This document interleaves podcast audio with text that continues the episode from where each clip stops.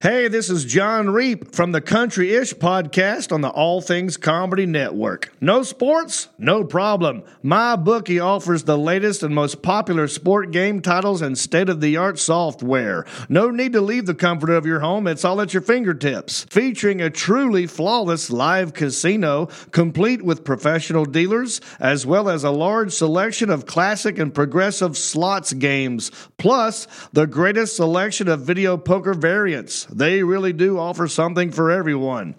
Take advantage of their daily promotions for the casino, which includes bonuses, cash backs, raffles, free chips, and free spins for you to increase your chances of winning every single day. Also, you can put your skills to the test in their latest free blackjack and slots tournaments, which includes a free 10K prize pool blackjack tournament. Stuck at home? Don't even sweat it. They got you covered.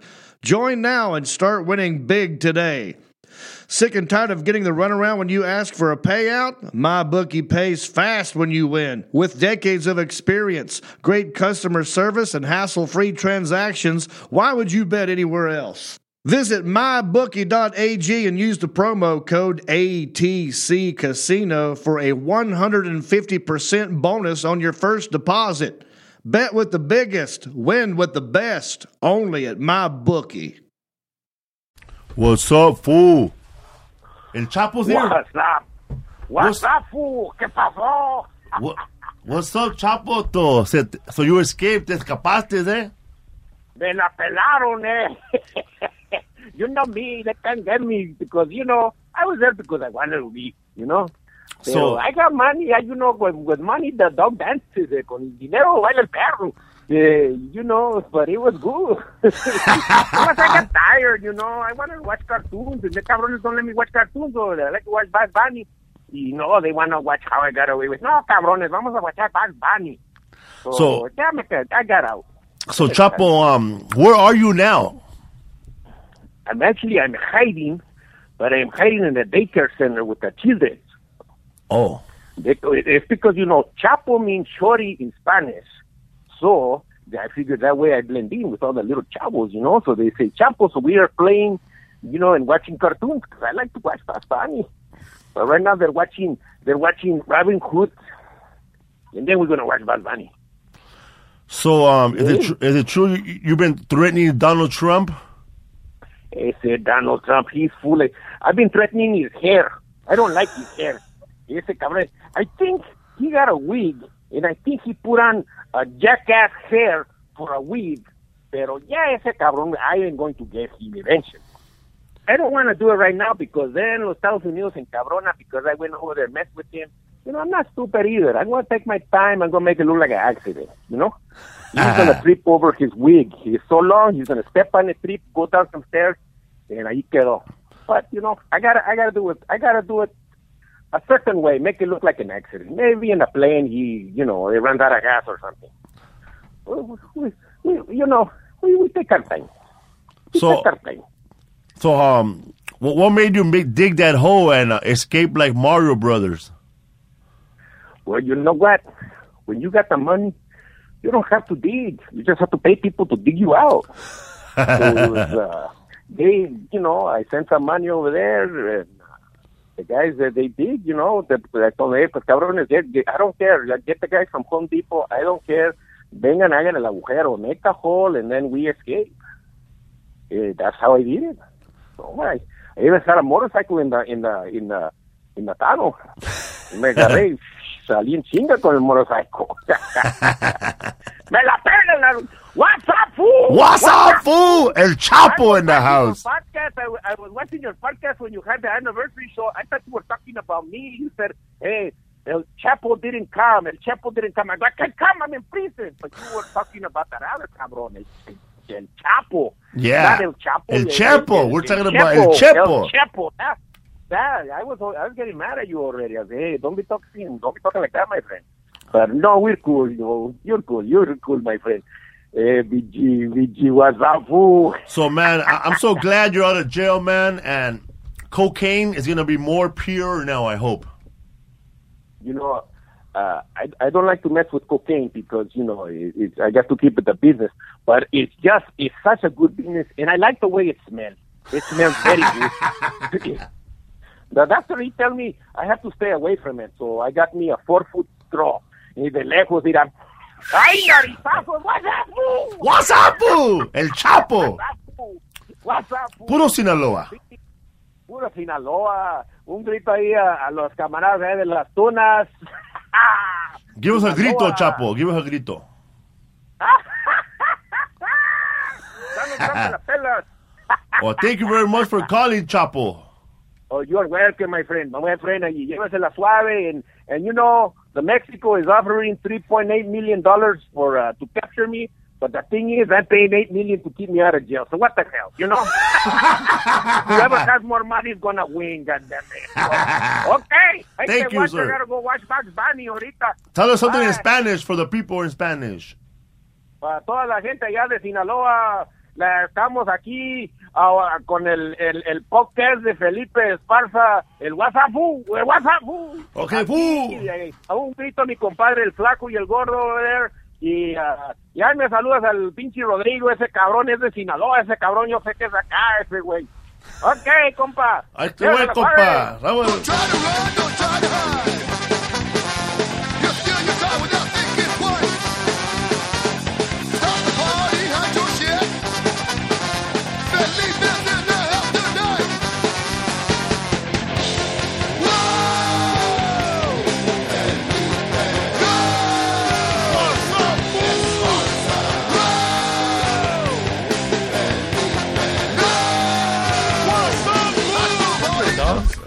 Rodrigo back from Las Vegas and shit. Hell yeah. I was there over there. It was Seven good, dude. straight shows. Shows every day, every night. So Edwin San Juan does not have a break. He just works seven days straight. Seven days straight. Every now 30 and, days in a row. Hell yeah, dude, in the month. Every now and then I think he takes a two day break and then go pick up their uh, his latest daughter in San Diego. But he sends his love to you, Ike and um, Lisa. 30 days. Yeah, man. I don't know if I could work 30 days in the same place. I know.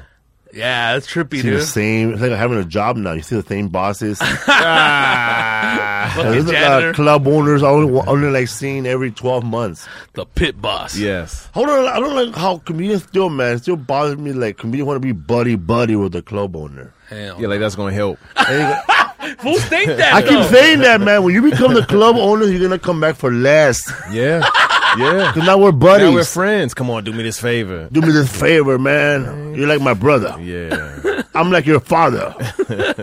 or or they, or just because they like oh like some some club owner want to come out to LA and hang out like they're comics. Stay your ass in Trevorport, Iowa. you're the man over there. Over there, you're the you're the grand the grand marshal of parades. shit, you come to the comedy store, man. You ain't shit. Nah. A spectator. Man, comedians don't want to look at your face over here. You ask the motherfucker who didn't give me my bonus. Exactly. Exactly. Selling extra tickets on the side and shit. Trip club owners, man, want to be stars. You're a, you're a club owner. You're never gonna be a fucking star. I don't know how much how much coke you do with a headliner. Little monocle How and many shit. promises he makes? I know, man. All those promises, broken promises. yeah. So, Showbiz. for we were, how was Las Tell me. Vegas? Tell us about Las Vegas. What's it like? It's cool, dude. Megan, uh, Homeboy has a host, you know, a little guest spot. Go up there and, you know, just do 20. And then fucking Homeboy comes out and closes it out. And he has a little show wrapped around with his little, um, when he got arrested for smoking weed, because it's not legal in Vegas, dog. That fool got popped and they let him go because they couldn't find it. And it was on truTV. So he wraps that all up in his little show. It's pretty cool, dog. Wow, he got arrested in Las Vegas. Yeah, they fucking strapped him zero up. and everything. tolerance. I, back then, the zero tolerance. Now I guess it's just deliveries. Oh, Yeah, on the DL. damn. Yeah, man. Uh, So what's up, fool? Chilling, dog. What's We're right up, here dog? with fucking Bunyan stories here between me and Rodrigo. so you did a podcast over there? Yeah, we did. Uh, Ed says she. Uh, Ed says Shay says their their podcast. Yeah. What's what's the, what's the podcast called? Uh, Ed says Shay says. Oh, Ed said, she said, Shay said. They have a daughter. Yeah, a little new little six month uh, old baby Jordan. Yeah, I saw my son um, last week, bro. Yeah, We we, hung out. We did a Periscope. good He still, times. he still has long hair. Philip. See what happened? I bought him a gift. I was like, I bought him a gift certificate from Vons, one of those um, visas, yeah. and I put in the money right there, right at the store, two fifty. That was for him, fool. Yeah, two hundred fifty dollars. I put it in right there at the store, and then I bought the Ralph's card. Put it in an envelope inside Ralph's. Put a fucking stamp on it. Drove to the fucking mailbox. Four days. He goes to the buy something. No more money. What? They got erased. Gone. No more. It got he got robbed. So man, I said, "Fuck that, man! You find out what they spent on that shit."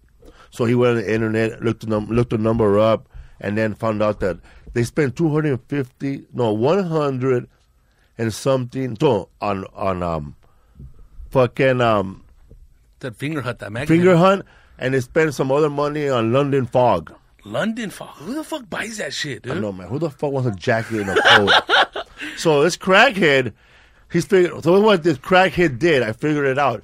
He went inside Vons or Ralph's or CVS, and he wrote down the number of the credit card.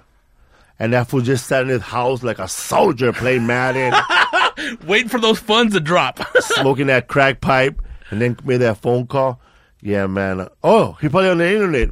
He saw the money came in, and boom, started buying shit online right away, and it got rid of it, the money. oh my god, dude. Card even reached the house. Before the card even reached the house, he already had the money. Like he got an alert or something.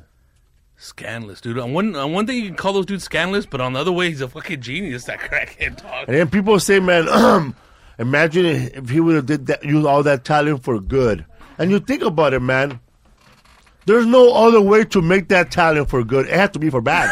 Hell yeah. It can't be for good. It can't be for good. Who's hiring? Hey man, you got a job hiring for somebody that fucking um writes down um credit card number at stores and then makes a lot of money. You have a job for that? No man, you're your own boss. Catch me if you can, dog. That's like fucking um frogs Levi story. Hey, and, and they weren't able to get your um. You said you lost a receipt for paying for it. Yeah, of course, They got lo- away. they- but those fools got loss prevention. They can look at all, all those stats and shit from the registers, dog. Yeah, man, that's where um they don't have a customer service to help you get your money back when you you don't have a receipt because it's not Home Depot. Damn, coming up shorter than a midget on his knees, dog. So man, that's fucked up. that was I was all sad. Oh, I seen that Periscope, bro. I'm fucking pissed right now. And I was like, what happened to this fool? There's a ah. big scam. And I was like, what the fuck, dude? So that's why I asked you yesterday. I was like, God damn, dog. Yeah. Replace the gift. We have to replace the gift, bro. I was out. You know your gift was really $500, dog. damn, dog. Yeah, but the Vons card, nobody took it. Because I was about a Ralph's card or whatever. Yeah. For groceries, 150 Nobody robbed that. Because luckily you can't buy fucking groceries over the internet. or rather, for took all the Dristan. Look at the internet scams, Raza. So what's up, fool? We have a guest here, Owen Smith. What's up, yeah, fool? What's up, fool? So you're from the Bahamas, huh? I was born there. Born You're there. Rihanna, huh? Rihanna's from someplace else, but we all got big foreheads. We, we all, it's all the big forehead down there. Yeah, man. She's sexy. You see your latest video? Bitch better have my money. Y'all see that? Yeah, dude. I bet you, I bet you that little kid saw it. Messing Yeah, up some she's sheets. fine, man. Even even when people say they, they show that photo of Rihanna when she, when she, without makeup and all that, and then I'm like, what's wrong with that? That's her leaving my house without makeup. I know. yeah, man. No, but I grew up in Maryland, Prince George's County, Maryland, south side of Washington D.C. we've been to um we've been to um Timonium. I don't know what that is. What's it called? Is Yeah. that close to Baltimore? Vir- uh, that falls. What's it called? Virginia Falls?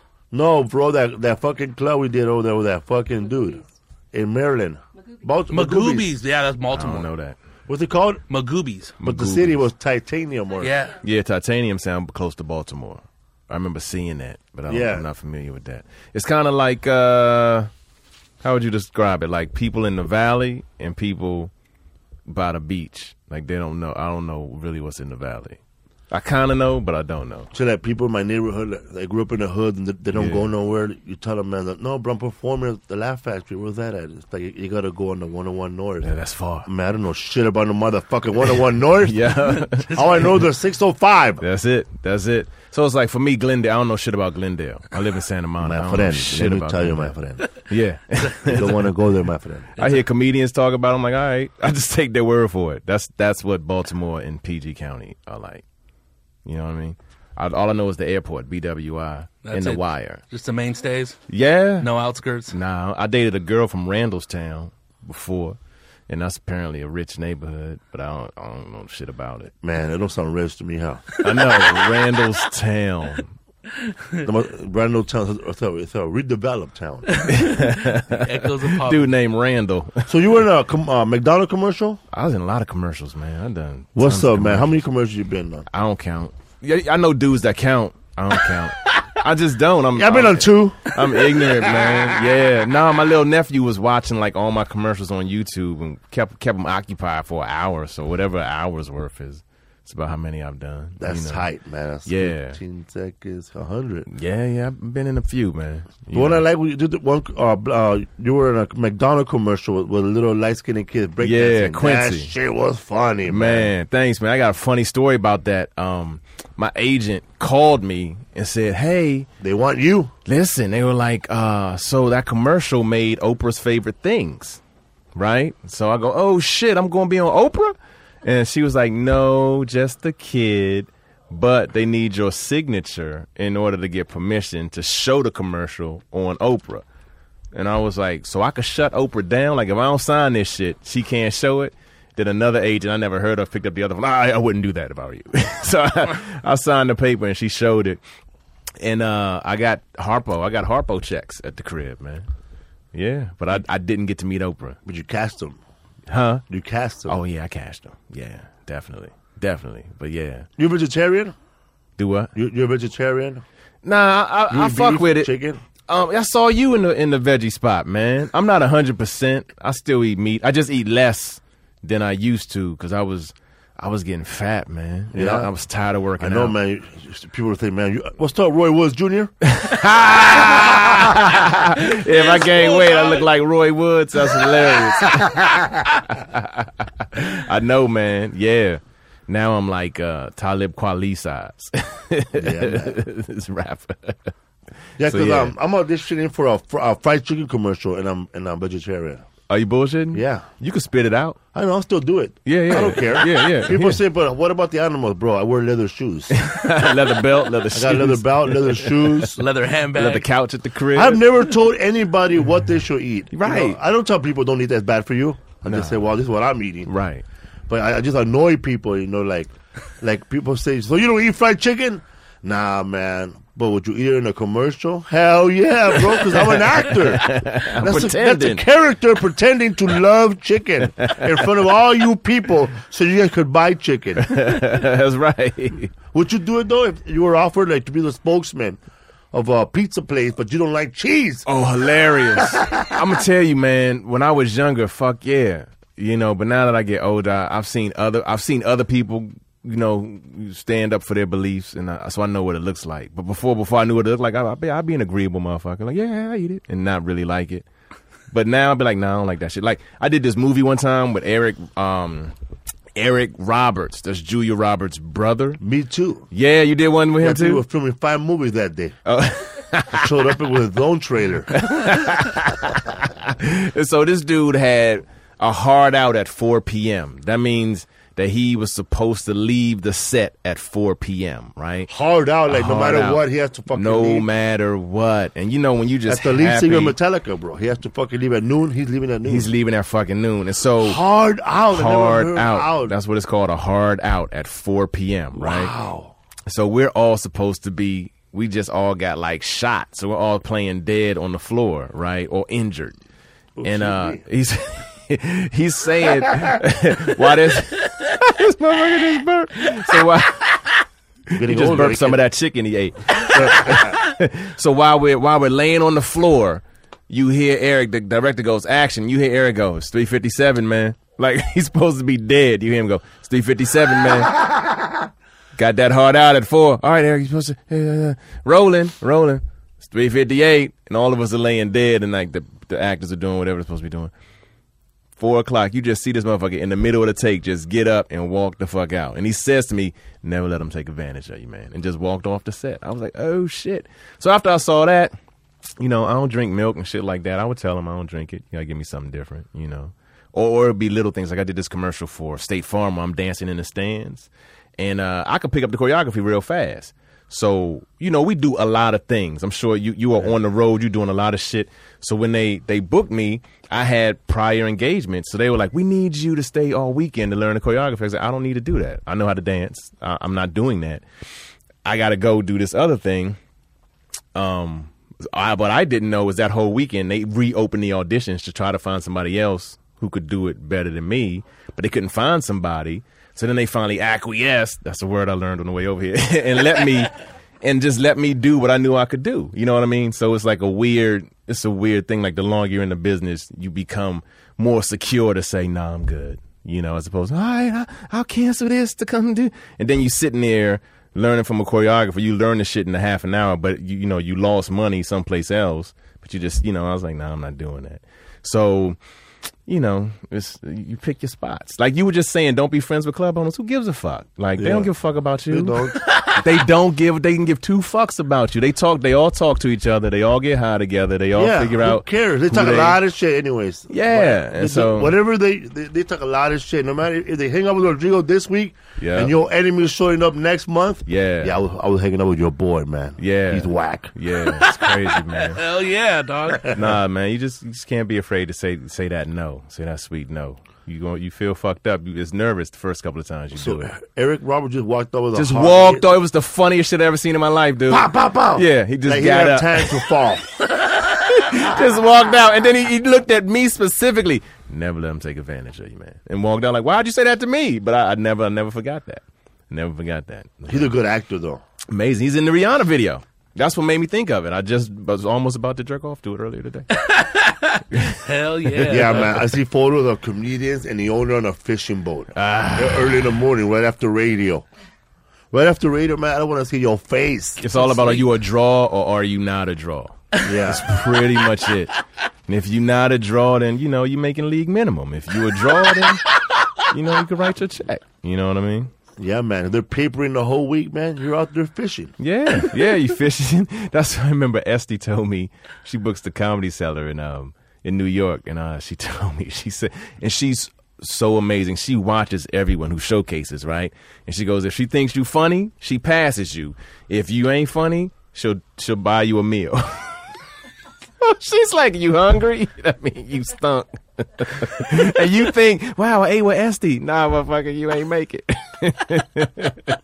Wow, that's nice, though. Isn't that hilarious? She get you, or she give you a meal. That's, that's what happened. I hate fucking hamburgers. Man, the chicken is delicious. Oh, you bomb. I don't eat hamburger no more. While you're vegetarian now, man, I had dinner at the comedy cellar. Man, that's hilarious. You know I don't fuck with hamburger that much? Because uh, you've been all over this country, right?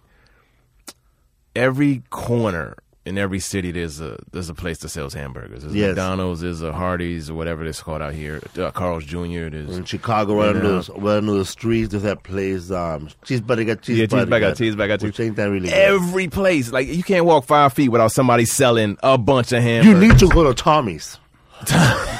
I'll tell you something like that. Like, you need to go to Tommy's. yeah, yeah, yeah. Or in Atlanta, you need to go to American All Star. You need to go. You need, to, go. We sell hamburgers everywhere, right? But every time I drive past a bunch of cows, they need to be fucking. as much meat, they should be the horniest animal. They got to make more cow. They always just chilling. They always, I'm like, it, this ain't all cow meat. It's got to be something else. Because every time I see cows, they doing everything but fucking. Swatting flies. You know what I'm saying? Unless they just finished. Every time I see them, they just, but nah. So I was like, eh, this can't all be meat. So that's what made me start to question like what I was eating. So I just eat it less, a little bit less. I still like it though, but that made me be like, ugh. You know what I mean? On the whole vegetarian tip. I had a big hamburger, man, in Sacramento. Uh huh. I mean, it was huge. Che- Double cheeseburger. Uh-huh. They put um, cheddar cheese right over it. Uh huh. And then, we- and I thought, man, that means the cheese gonna melt. It's gonna burn. No, they put ice over it. Ice. So, so the cheese won't burn. And then they flipped the cheese right over on top of each other. Uh-huh. And I had a double cheeseburger with the cheese folded up like four inches high. Damn, son. It was good. Bacon and avocado. Yeah, motherfucker wants to cheat now, but still it was good. I can still smell it. Dog. Yeah, man. The, the oils, like this weird oil with fat and meat was coming down my elbow. Give it a little. Have you seen that oil before? Hell yeah, That's the dog. perfect burger. That little, like, Yeah. it's like the burger had a chapped lip, right? And then like a little piece of the lip fell off. It's gonna slide down your elbow with some greasy oil. That's a flavor right there, dog. My dad, when we used to make carne asada, Yeah. we used to cook barbecue, you know, on the Mexican barbecue, Uh-huh. steaks and shit. Not Yeah. steaks, but you know, well, whatever skirt steak, what it is. And um, my dad, will, well, after the tortilla will be cooked, he'll put um after the meat is cooked, he'll put a bunch of tortillas on top, Uh-huh. and then he'll put the other meat roll right over it, and Oh, flip wow. it over. Yeah. Then that tortilla is covered with grease and bits and pieces of meat that fell off. Marinated, dog. Mm. You a foodie. Yeah, man. You a foodie. You a What's up, foodie? What's up, foodie? with onions and cilantro. Forget about it. you it. cook too, right? Yeah, man. Yeah. No, I don't cook that much because we, we're vegan, so Yeah. just no peanut butter and jelly sandwich. Hilarious. Well, how long you been vegan? Like over a year now, right? Over a year, yeah, four You- years. How much man. weight did you drop? None. No, you lost some. I was at three hundred and fifteen. Uh-huh. Now I'm at two seventy five, two eighty. Okay. Yeah, yeah. Trying to be two fifty. Oh, that's easy. That's easy. You could do that shit. Yeah, I just lost forty, man. Don't be lying. I'm Yeah? not lying. I You're just big forty. then? I, yeah, I'm tall though, so you can't tell. But you know, you take your shirt off and shit, or you know, you can't. You know, you your sex game ain't as strong. it's like I need to drop this weight. That's why I'm on the bottom. You just did that with exercise or? Yeah, or well, diet? you know what I did, man. Um, so you heard of Beachbody? You know those annoying commercials that come on, uh, those infomercials uh, for P90X and uh, Insanity and all those and Shaun T and you can do it. So I was on a Hollywood diet, man. Went to the comedy store, hung hung out with Joe Diaz, did a couple of bumps, came back home. right? That's right. I was the comedy store fucking diet. Me and PJ all night long. Davey, dog. killing it. So they they got their corporate headquarters is down the street from my house, and I got this friend.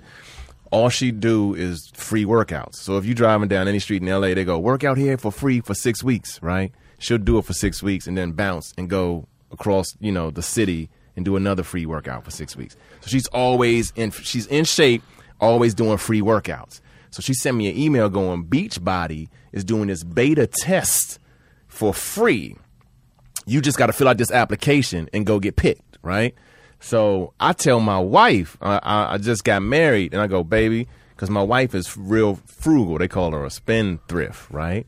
So I was like, baby, you might want to do this because they give you the food. It's all about meals. So you get the workout free for 60 days, and they give you the food for 60 days. And my wife made this face like, nah, I'm cool, like that. I kind of wanted to try the shit, right? So I fill out the application. I get picked. I go down there. It's an audition, but it's but it's infomercial dudes. I'm like, I'm gonna kill this. These motherfuckers, they don't act. I'm gonna kill this. So I go in. They make you take your shirt off, and they're they're like 50 feet away. It's like a horrible Star Search audition, right? And they ask you questions about your weight and shit. And I was funny. And then they go, "You're you it says here you're a newlywed. Can your wife do it too?" I go, well, yeah, she kind of didn't really want to do it. Please call your wife and see if she'll do it too. So they wanted us to be a husband and wife team. Call my wife. She leaves for her new job at the time, comes down, does the audition. They don't pick her, they pick me. So now I'm in the house happy. I, I booked something and my wife, but I got to also be like fake sad for my wife. You know what I mean? So then, so then, so then I show up. I show up on Monday, and I never saw my wife this sad about not getting picked for anything, right? And she's not an actress or anything, but just, just you know, just to be denied, she was just sad, and I didn't know how to be like, oh, I'm sorry, yay for me, right? So I go, I show up on Monday.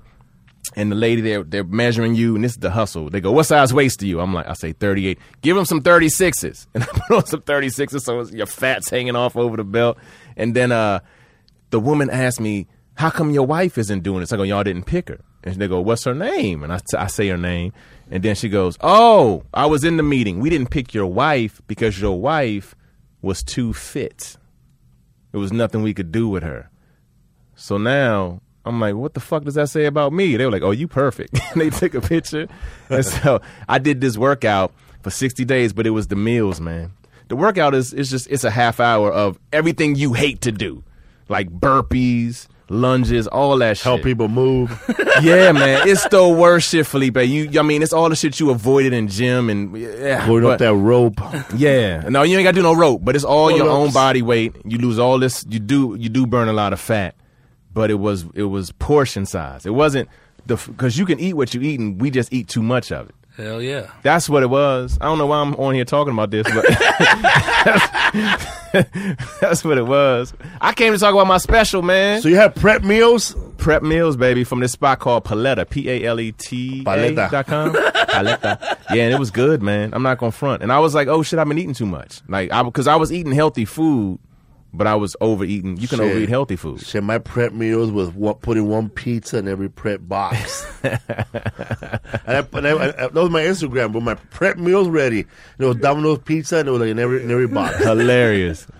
Breakfast, lunch, dinner, two snacks.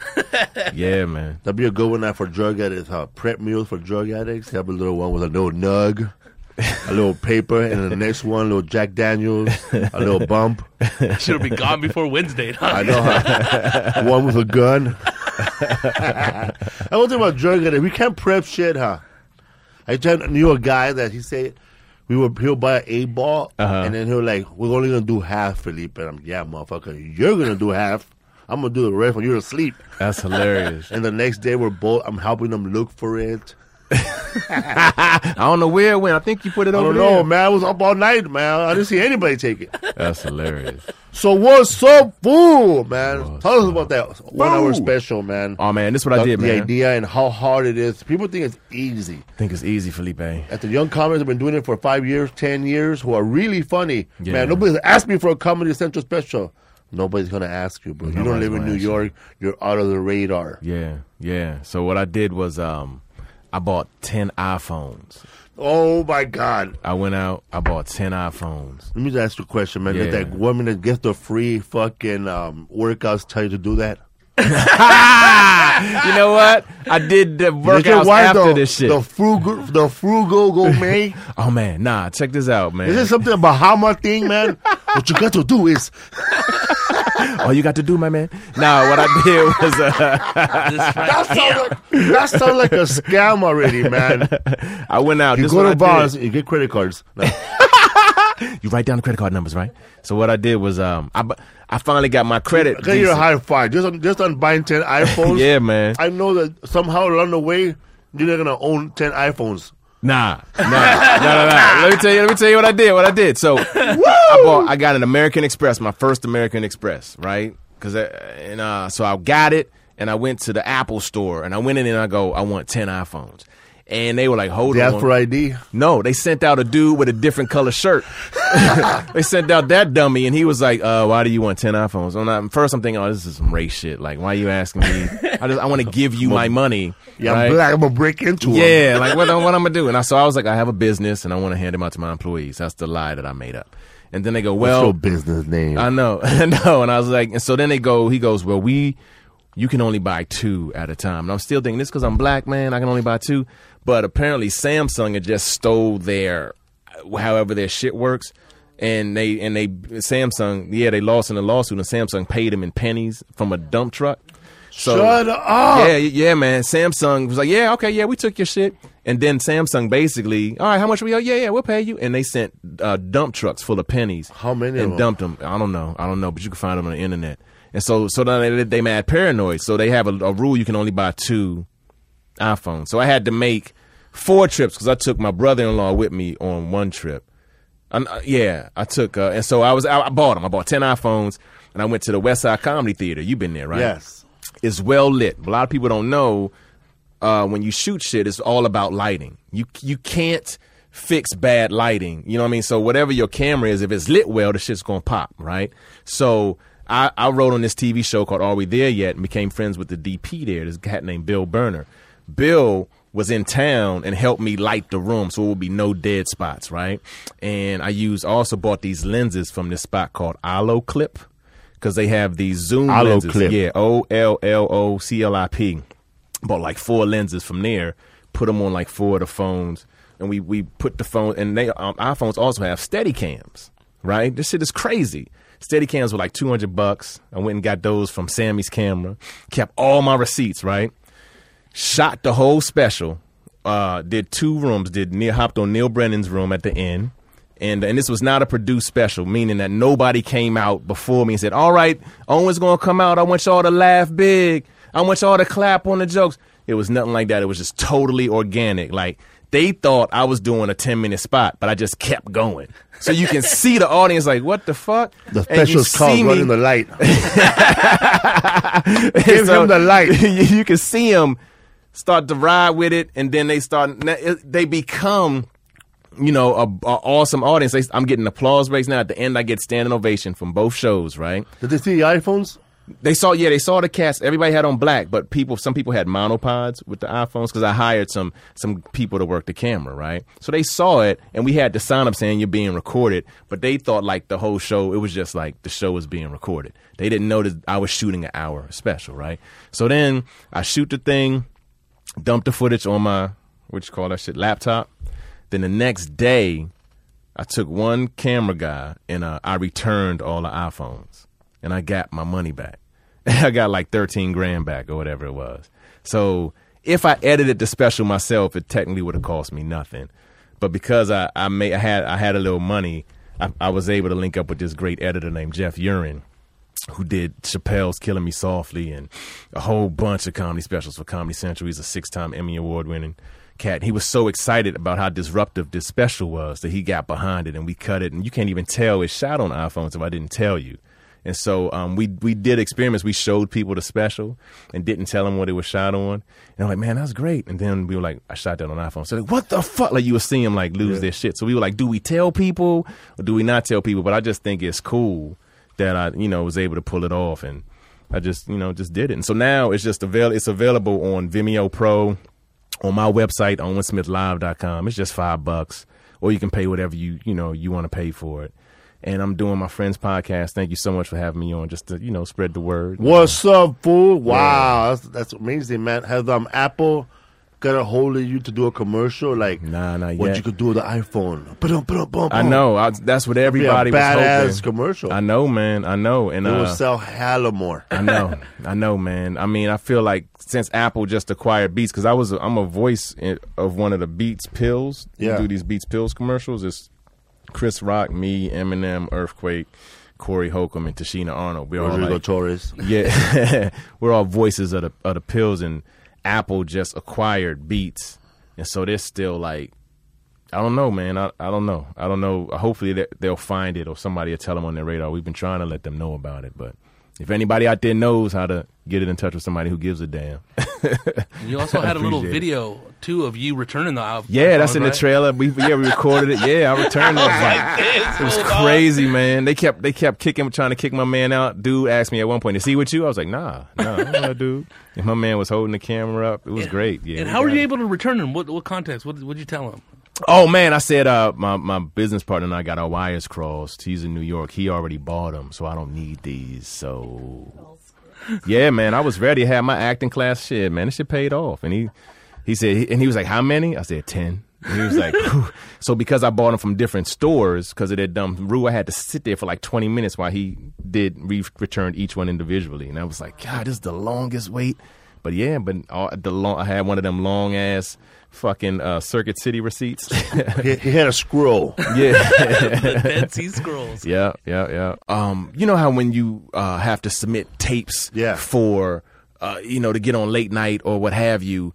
I just started using my phone organically, like in a pinch, like Yeah. because I, st- I feel I still I don't, I don't know if you feel this way, but I still feel kind of corny or just weird bringing in a tripod and a camera Yeah, me too. to take me. So I was always trying to be as indiscreet as possible. But then I see like these young hungry cats. They be they had their phone or they have something in a in a in a fucking clamp that grips to a door, and they're like, yeah, you know. I'm like, who? What the fuck is this? So, Rodrigo puts a, a a stick of gun behind it and puts it on somebody's forehead. Ghetto stick it on tripod. there. I know. So I was like, what's the smallest thing I could use? So sometimes I would bring somebody and be like, yo, man, just just hold my phone for me while I do this this quick five or whatever, quick ten. And I looked at it and I was like, this shit looks great. And then I got those olloclip lenses and I just ran some tests on it in the room. And I was blown away by how it captured the light and how it worked together, and um, then we we just did it. Yeah, yeah. So how many footages you have on the special? How many phones did I use? Yeah, yeah. I used. I had. I bought ten phones. I only used nine, so it was like it's nine different angles. So you have one in the back. Yeah, I had one locked off behind me for that dope shot uh, in the beginning because you could see like the rays of light cutting through. It looks really cool. I had um, two people on, um, two people with the steady cams walking around getting some audience shots and getting me to make you know to cheat that little that jib shot. You Yeah. know that that is the sexy thing because comedy specials for the most part it's a whole bunch of like smoke and mirrors and sexy shots for your setups, but everybody's punchline is still this main shot right Yeah. there. So it's a whole bunch of we got a jib, we got a thing. Oh, oh, look at this sliding shot, and it's all sexy looking, but that punchline is still like right here. So we had I had two cameras covering that to make sure because I shot a special in 2007 where I I paid for everything and it cost me almost a hundred grand. I didn't know it was gonna cost that much. I had I lost a patch of hair, a girlfriend, like all this shit, and nobody bought it because the um the the money shot, whatever whatever the fuck this is called, the mid me- medium shot. Yeah. Um, that camera guy was soft focus, meaning he was fucking um blurry, so I couldn't use any of his shots. So my whole special, all my jokes are over my left shoulder because that was the only dude on his money. So uh, nobody would buy it. So it's the most expensive demo tape on YouTube. Should have added a little, a little devil, a little angel on the shoulder. little something right there. So I was depressed, man. I was scared to even try to shoot something. It took me years to even get the courage to to do to do this because I, I hadn't stopped being funny. I hadn't stopped thinking of shit. I just was like, you know, I just want to express myself. So that's why I did this. That that was it was a reaction of of that, and I'm I'm happy to say it's selling, man. Like every week, you know, I wake up, I'm getting some nice some nice numbers, man. How's the sound quality though? Was it- Incredible. Was it the sound from the phones? Or you No, no, no, no, different no, no. Nah, man. I had a my brother-in-law does sound, so we used the sound board for me, and then we put mics in the house. You know what I mean, and put and ran it all through the board. So it sounds great. Yeah, and, the, and yeah, because and the room is uh, small, so it wasn't. We didn't need many mics to pick up the laughter. So everything else was was classically done, but um, because he was my brother-in-law, you know, it wasn't. I didn't have to pay him. I had to, you know, it was a meal. you know what I mean? Like everything kind of just organically fell into place. You know what I mean? Like um, West Side let me use the spot um, if I could, if I kept their their name up in the back, Yeah. as opposed to having to pay whatever fee they make up for that, you know, service. So I found a, a signage shop, Universal Studios. A lot of cats don't know this. They really help out young, um, and, you know, filmmakers. It, it- it's intimidating because it's fucking Universal, but there's a big building dedicated to helping us out. And this dude made my sign for like sixty bucks. And it's dope. Like, and I had my, I had a designer dude design it, and it's one of those double stick signs, you know. And it it, it, it was sick, man. And so, uh, so everything just kind of fell into place just because So I said I'm gonna covered do up it. the Santa Monica Theater sign? No, that's on one side, but then you know they got a big patch of just dead air. I put Yeah. my thing over there on that side, so it looks cool, man. It looked really cool. Yeah, Hmm. just a little know. intimate, small, little organic special. You know what I mean? Hardcore My, DIY, I'm huh? thinking of having my special now and having the background look, look, look like a NASCAR car with a bunch of advertising. Hilarious. You should sell every spot. Tapatio. La Flor Bakery, You should. All the spots you go to. NASCAR, fucking King Taco, put them all in the back. Tommy's. Tommy's. People are watching my special. Oh, that joke's funny, but you don't want my Domino's after this. I'm Give going to Tommy's slice. after this. Yeah. When did you wanna come up with the idea? like I said, man, in 2007, I- like, I- this. instead of buying a house, I, I um I was working on Everybody Hates Chris. I was a writer. Uh, I, would, I did punch up on Everybody Hates Chris, and I was an actor. That was Chris Rock sitcom. So every week I would meet Hollywood royalty to me, like a lot of famous uh, actors from Jackée Harry, uh, who was on two two seven, and like all of them, they did our show. So I'm talking to them, and they knew I did comedy, and I was talking to this dude named Ernest Thomas. He was on a show called What's Happening. He was ah ha ha. He did the Raj dance. One of the nicest cats, man, and he had some of the most amazing. Rerun? Not rerun. Rerun's the fat dude. Um, Oh, Dwayne. Dwayne is hey hey hey Hey, hey, hey. the one with the glasses. Yeah, Yeah, Raj. He's a good actor. He Yeah, Malcolm man. X. Malcolm X. Yeah, he's a fantastic actor, man. From Gary, Indiana, same town as my wife is from. And, and um, we were talking, and I was just frustrated because uh, Kimber Rickabaugh did something kind of funky to me. And I don't even know if it was Kimber or a dude from Three Arts. And I know you're not supposed to name names, but, you know, fuck it. Uh, I was at a point where um, I went to Hermosa Beach, and George Carlin was still alive and uh, he was performing there, so I wanted to go watch him. Kimber Rickabaugh, who was of Rick Mill Productions. If you watch any of the old 30 minutes and hours, it'll say Rick Mill because they got the contract or whatever they did. They did all of them. Full frontal comedy has Rick Mills. Rick Mills, yeah, and and Kimber's a, a lovely woman. I'm not, you know, whatever, but I don't know if they would just say, hey, let's just fuck with Owen. I don't know what happened. So anyway, I'm st- I did Premium Blend when Wanda Sykes hosted, and then I'm standing, and I but I never got a half hour, and but I was, uh, you know. And so I was wondering why I never got asked to be have a half, half hour, but I didn't even know who to ask, right? So I'm standing there watching George Carlin perform. Kimber Rickabaugh runs over to me, and her first sentence is, "Why don't we have a half hour on you?" I was like, I don't know. She was like, send me 21 minutes and it's done. So I didn't know how hard it was to get 21 minutes in this town. Uh, I asked, I asked the dude that manages. I said, "Hey man, can I get 21 minutes? You heard her. You heard her. You, you were right there. I just need 21 minutes." Yeah, he was just giving me seven minute spots. Fuck Richard. I like Richard, but I was like, and I don't even know why I'm, but I just, I, I just couldn't understand it. I couldn't understand why the fuck I can't get 20. You just heard her say it, man. This helps La everybody away. couldn't get it. I couldn't get it. So then I went to um I had to go somewhere way out. I got the 21 minutes and I had it and I go, "Hey, let me try to leverage this into getting representation." Cuz at the time I was on Everybody Hates Chris. And two of the producers were with Three Arts, uh, Dave Becky and and um, the other dude, the main dude, Michael Rotenberg. So I tell them the story while we're in Video Village. And I say, hey, man, um, I got this. I want to send this over to Kimber Rickabaugh. Here's her card. She gave me her card. Can you call her, you know, so maybe we can leverage this into me eventually being with, with Three Arts? He goes, yeah, I, I represent Kimber. It's a slam dunk. He calls Kimber Rickabaugh, apparently. I'm not there when he calls her.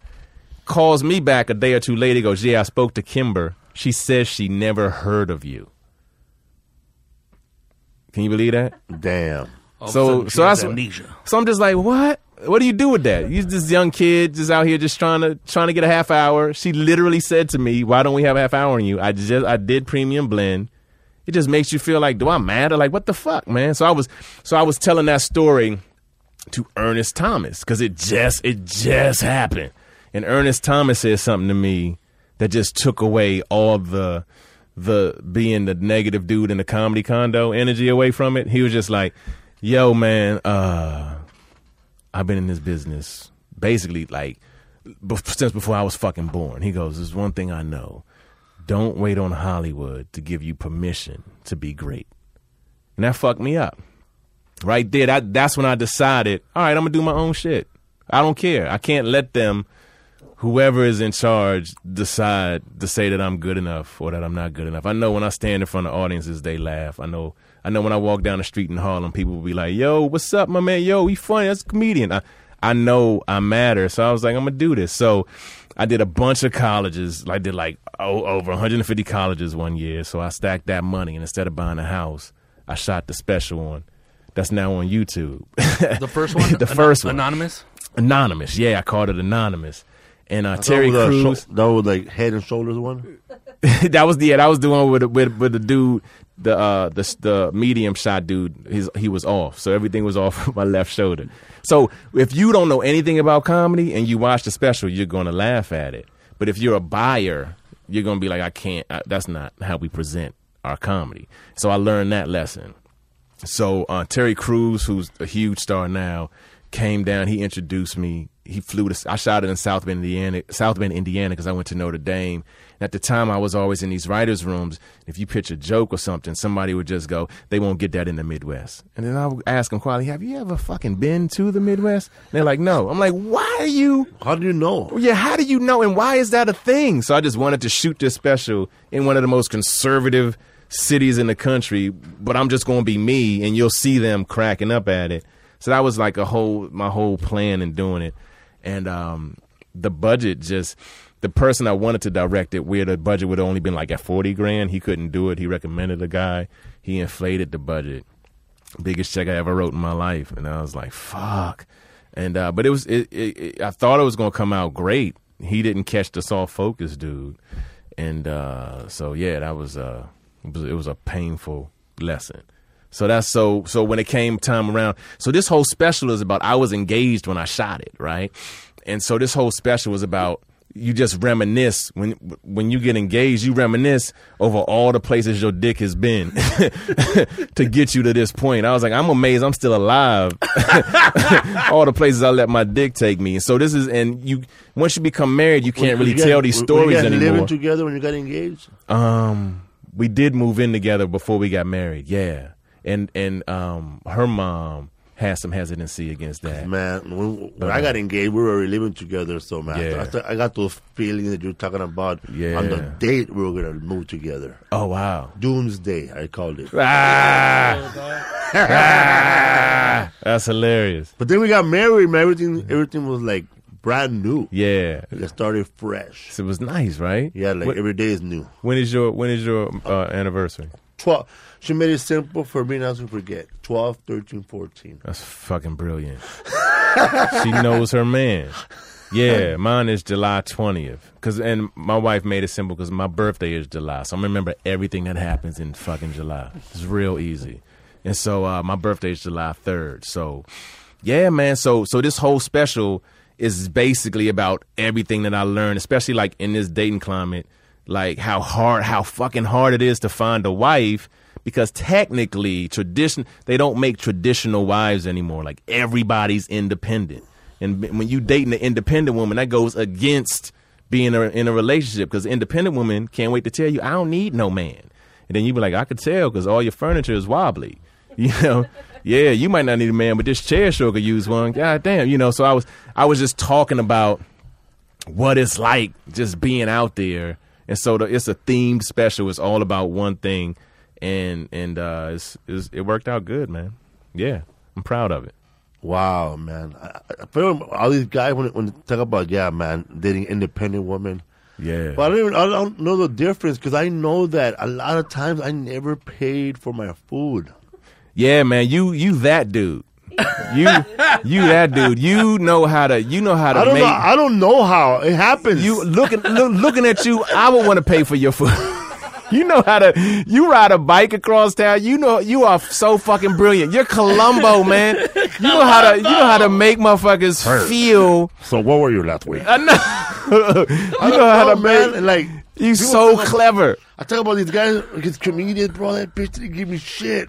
What? Yeah, man. Bro, what happened, bro? Where did it all go wrong? Yeah. She didn't pick you up? Nah, man. Those are all red flags in my dating community. If I'm if I if I needed my wife to pick me up, that would have been our only date. Only date. Like I had to do shit like, which I was happy to do because that's the thing. I was raised to be a gentleman. From the. Bahamas, bro. From the Bahamas, and then I was raised by a single mom. So my mom told me later in life that she raised me to be the man she wished she married, which means because my father was a hoe, right? My father fucked everything. He got it in because that's what he was raised. That that's what a man was. So like I remember I remember when I was a kid, I would talk to my grandfather on my father's side on the phone when I was like seven on my birthday. He'd be like, Happy birthday. I'd be like, Hey grandpa, you got a girlfriend? I'm like, I'm seven. Put your mother back on the phone. Like he didn't want to talk to me if I wasn't talking about getting that ass. And so that's how my father was raised. So my mom raised me not to like validate that as much. So I was never the dude that would show you a naked girl on the phone. I'd have it, but I wouldn't be like, yo, Felipe, look at this bitch. Like I I just knew I was doing it. You know what I'm saying? But I'm dating in an environment where the energy was different, man. Like there ain't want no corny ass gentleman opening the door. Who the fuck is you? So that's that's what I was, you know, just going up against. Like what kind of dude, you know, do I need to be? Because I could be dirty, but I ain't gonna want to be with you forever. Then you gonna want to be with me. I'm done. You know what I mean? So it was all about finding who's compatible. It was the special is, is deep, man. It's one of the most personal ones that I've that I've done, and I'm I'm getting even more personal, you know, in the work. That's the kind of comedy I like doing. So. Yeah, man. Yeah, man. Like Rodrigo right here, man. He's a romantic, right? I, I keep I keep it like you, dog. Everybody's all in the promotional tip, you know. Yeah, No, talking about women. Oh yeah, Hilarious. like that. That's how I am with women. yeah. You know? it's good, man. You gotta speak to him like a dude, huh? I'm the type of dude that there's a fine chick and everybody's all huddled. I'll bust a funny ass joke and like Yeah. get me out of the park and out just to make my friends laugh. Nice. Meanwhile, motherfuckers be in the back talking about, you know, yeah, Rodrigo's a jerk. I love her oh, hair. Oh, for real? yeah, it's dirty out there, How man. the It's rough fuck- out there. That's why I call the special "Good Luck Everybody." That's what I call it, baby. It's good luck, everybody. It's rough out there. Hope there. you make it. Hope you make it. That applies to anything. do, do you have like friends who are not comics or actors, man, who they're like our age Yeah. and they can't find nobody, but they're successful in, in whatever they do. Yeah. and they wonder how, bro, how do you do that, man? Yeah. like Joker, bro, Martin's friend. I don't get it, dog. Like they want to marry somebody. Since since the day I met them, they want to meet somebody. They want to get married, bro. I don't know what's going on, bro. Maybe you're not going to the right places. Yeah. Maybe you should be. You shouldn't walk up to women at the gym and say you, want- you want to spot you. You know. Stay away from massage parlors, dog. Ah, Don't give away that big smile right away, man. Yeah. Hell You're no. giving away too much. When you smile at a girl that you just met, Yeah. she look, you look desperate. You're like, that's you gotta give her a little smirk. yeah, You you know, gotta she knows, man. yeah, you can't look. You can't Give look so that- thirsty. You give that bitch a little smirk, like, yeah, I'm gonna fuck you. You don't fuck. You don't look at her like this, like, yeah. A little smirk, like, eh. Yeah, Like she's not ready for the big smile yet. Just a little, a little, mm, mm, Corner. yeah. a little, a, a little. A little. Not the whole big smile. The women don't want the big smile. That's They're not ready. You don't deserve the big smile. that's funny. You need to Hell yeah, In the morning, night when I'm waking up, you're like, yeah. a little smirk, like, It's funny. As soon as you smile, it's over. yeah. Smile is over, Yeah. bro. You're because she thinks that you're already in. Yeah. Look at this confident motherfucker. That's all the stuff you got to learn. yeah, man. Hell All the yeah, stuff you you gotta gotta that learn. shirt. Trial and error, bro. God Trial and error. right. It's and that's that's what dudes do, and we have long memories. And a lot of women don't know. This is gonna sound like some R and B shit, but we we we hurt just as much as y'all hurt. Like, but we just do it differently. Like if a woman, Oh, I know hurts- Rodrigo hurts. Yeah, if a woman hurt breaks our heart, we can't call our boys and they ain't coming over and, and you know and we ain't gonna watch uh, sad movies and all that shit. It's like No they they try to get you into another girl as soon as possible, which is not healthy. You know what I mean? And it's like you just got to learn. Like you just learn certain chicks you can't smile at. They can smell that, and you got to learn like all of that stuff. And and so yeah, it's good luck everybody. Yeah, I know I know a lot of cats who and the thing about me too, I was just talking to a friend of mine I grew up with. I didn't realize this. Like I never saw my mom work it out with a dude, right? And a lot of the women I was dating never saw their mom work it out with a dude. So we're basically both trying to pretend to be in a relationship. We don't know what the fuck we doing. You see what I'm saying? It's like when it gets real, like I only know how to protect me, and she only know how to protect her.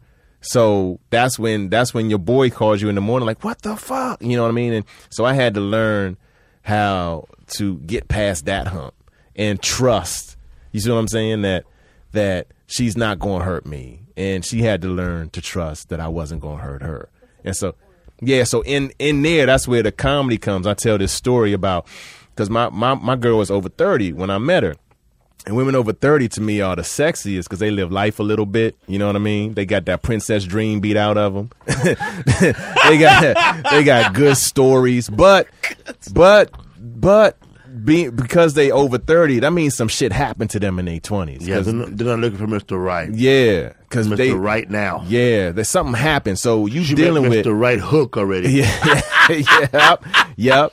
And so you don't know, you don't know what you dealing. So you dealing with the most suspicious woman on the planet. She ain't gonna believe shit you say. Mm-hmm. Yep, you gonna get a lot of that. Mm-hmm. And women over thirty don't blink, man. They looking right at your ass, waiting for that other shoe to drop. Like, see, Women over 30, man, when, you're sleeping, they're still thinking about what you said the night before Yep. awake. yep, Pondering pondering, plotting. All that, all Shit that. don't add up. Yeah, man. All that. Because they felt something happened in their 20s and they determined not to let that shit happen again. So I talk about like all that, like what that looks like. And when you dating those women, because as a dude, you start to understand like when you when we 13 like unless you like a gorgeous motherfucker. If you when you 13 when you like girls 13 year old girls don't like 13 year old boys. So when we first come into the game we usually get rejected. You know what i'm saying? You get rejected like 13 14 15 then you finally get a little chest. You finally start figuring out what your moves are. If you a funny dude if you you know whatever right? So then you shy. if you shy whatever works for you you start learning your moves. You know what i mean? But then so like when we were 20, in our twenties working the road, I knew what act I could do to get laid literally that week. I knew like for us, we still I had to go. Still don't know. Oh man, dude, it was crazy. Dude, I was I was like the Incredible Hulk, man. Fool, Willie Barcena, bro. now I remember, bro. That as soon as the hot chick will show up, Yep. he'll put away his his new jokes Yep. in his pocket, and they'll start ripping with the old shit. That's like, it. Hits. with a with a Tonight Show set. That's it. Sometimes it ain't even that. You could just be mad, confident, and funny. See the girl you like and just go, "Oh, those some nice boots." Then go back into your show. She gonna come up to you at the end and be like, "You were so funny." Boom, you got it. You like, or it was shit like we used to have to. I don't know how they do it now, but when we would come to towns, we used to go to the mall. You know what I mean? And be People like, still go to the mall. yeah, and we were like, hey man, we we comedians, we performing in town, and you try to find the baddest chick, and then you were like, come. So then a mistake that cats would make, bring all your friends. So then the girl would come, but she would bring a crew, right? She bring other girlfriends, dudes that want to fuck her, but ain't confident enough to say nothing yet. Then all of y'all got to go out afterwards to a bar, you know that, and you ain't from there. So now you are clearly like the enemy of all these other people, and the shit don't always turn into what you wanted. I I got so crisp that I was like, listen, uh, bring whoever you want to bring, but bring a separate car. Because if you like me, I'm gonna want to hang out with you. That's all I would say. You said all that? I would say, but I learned to say all that. But you can't say it. You can't be saying. You can't sound creepy. It's got to come in a casual. She got to already be laughing. You can't just oh, listen, bring who you can't. nah, man, you sound like Dexter. You can't do it Come, like that a, come in a van, I said. right, right. And so, and and nine times out of ten, that would work. They would come, see if I was funny, and it was so it was it was a mature thing that was happening. But after you after you exhaust that and you figure out how to that shit starts getting empty, man. It's crazy. And you start to learn you, you learn shit like if a woman likes you, she'll start telling you where she live without telling without without you asking. You know what I mean? She'll tell you where I be. Yeah, she's like, you know, I stay over by that Ralph's. And you be like, oh shit, why you telling me? Where you, you know what I mean? Like it's little things you learn to listen for. Okay, so she like me, you know, because it's. I know it's been a lot of times you've missed a woman that liked you, then you see her years later. She goes, you know, I always liked you. You be like, fuck. yeah, man. This this girl told me one time. Bring, yeah. I, I was going to Do- I was working at Dodger Stadium. Yeah. and then she said, "Bring me a Dodger dog," and I didn't know that she were, she meant the Dodger The dog. Dodger dog, the double D. So I showed up with the actual Dodger dog. We're both eating them, bro. Chivalry ain't dead. Shit, it We're ain't there dead. eating fucking hot That's dogs, hilarious. watching movies. Oh man, I'm not even thinking about sex. You got jalapenos. I'm just thinking about man. You got any? You got any chips? I like, I, like, I, like, I like hot dogs with uh, crunched up chips on top. That's hilarious. Yeah, man. You could- you learn all that shit. And then but then once I got a little older, I was like I want something a little more real. Something something less temporary, but I didn't even know how to begin doing that because I wasn't pursuing women. I was only dating who picked me, meaning I would be funny on stage and then my whole life. around. Yeah, Whoever picks me that's wins. it. They win.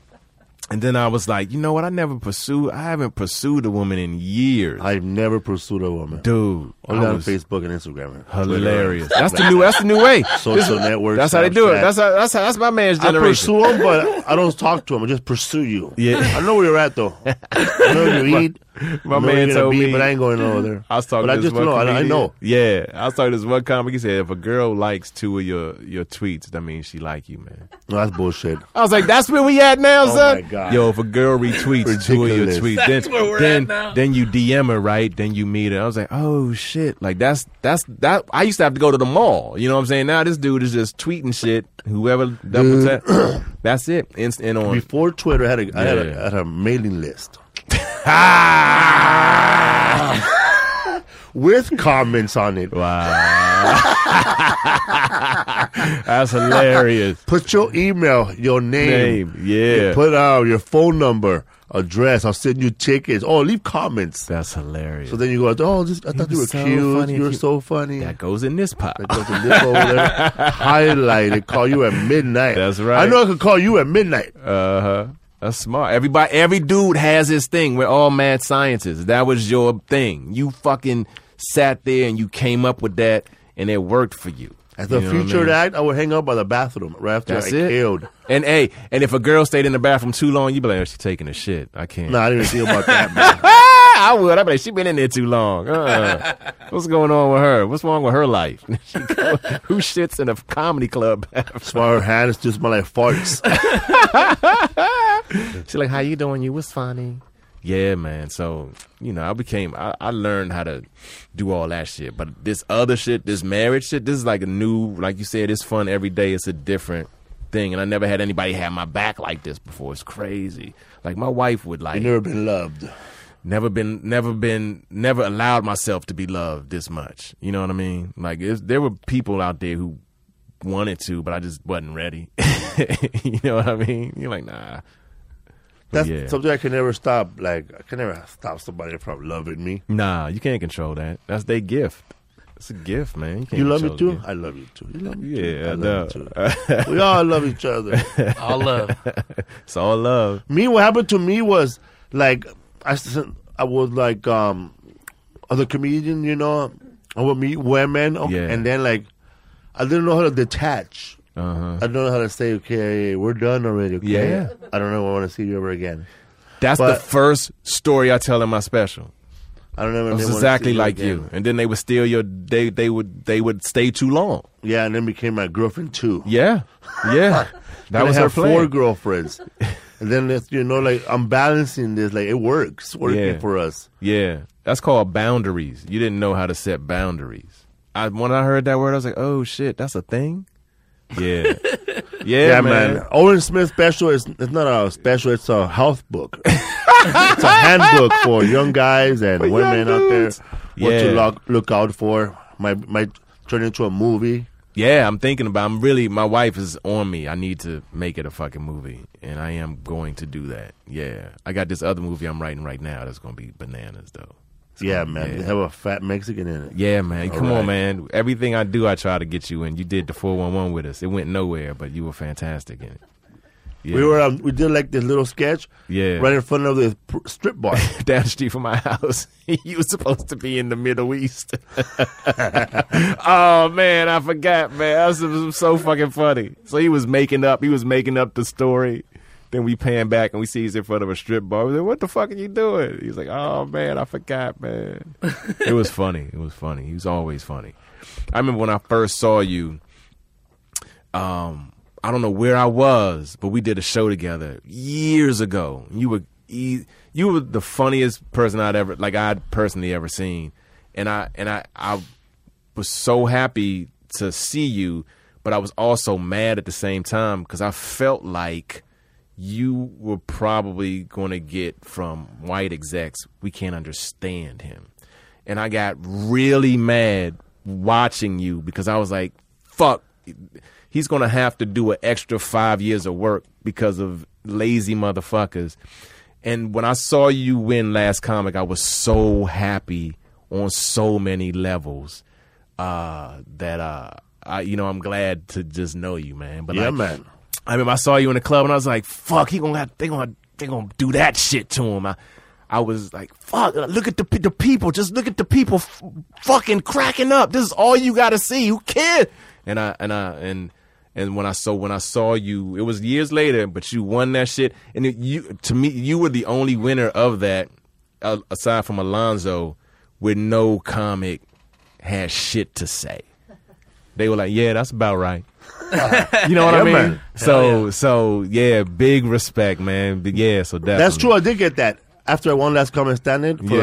last. We're in 2015, and they still don't know what to do with me. Yeah, But everything I'm getting, I get it without them. Exactly. And that's why when I go into a meeting, a meeting agency, I say, "Listen, man," and I'm I always tell this story. Yeah, Gabriel Iglesias is Yep. selling out forever. telling stories about you, Me, right? That's yeah. And- his whole his whole first hour special, the whole second half was about you. Damn. And and I was like, what the fuck? And and and and it was just it was an amazing thing. But go ahead, I'll let you finish. I'm sorry, but uh, yeah, I, Yeah, I'm man. So. Yeah. Mm-hmm. so there's that, and then um, well, Gabriel Iglesias is on um, Magic Mike one and two, good, good. but yeah. he did an audition. Okay. Uh, I think Chatham called him personally. I want you in the movie. nice. Nice. But see, there's something that the agents didn't get. But they're all up in the photo. Yeah. You know what I mean? That's what I hate, and that's one thing I want any agent I sign with.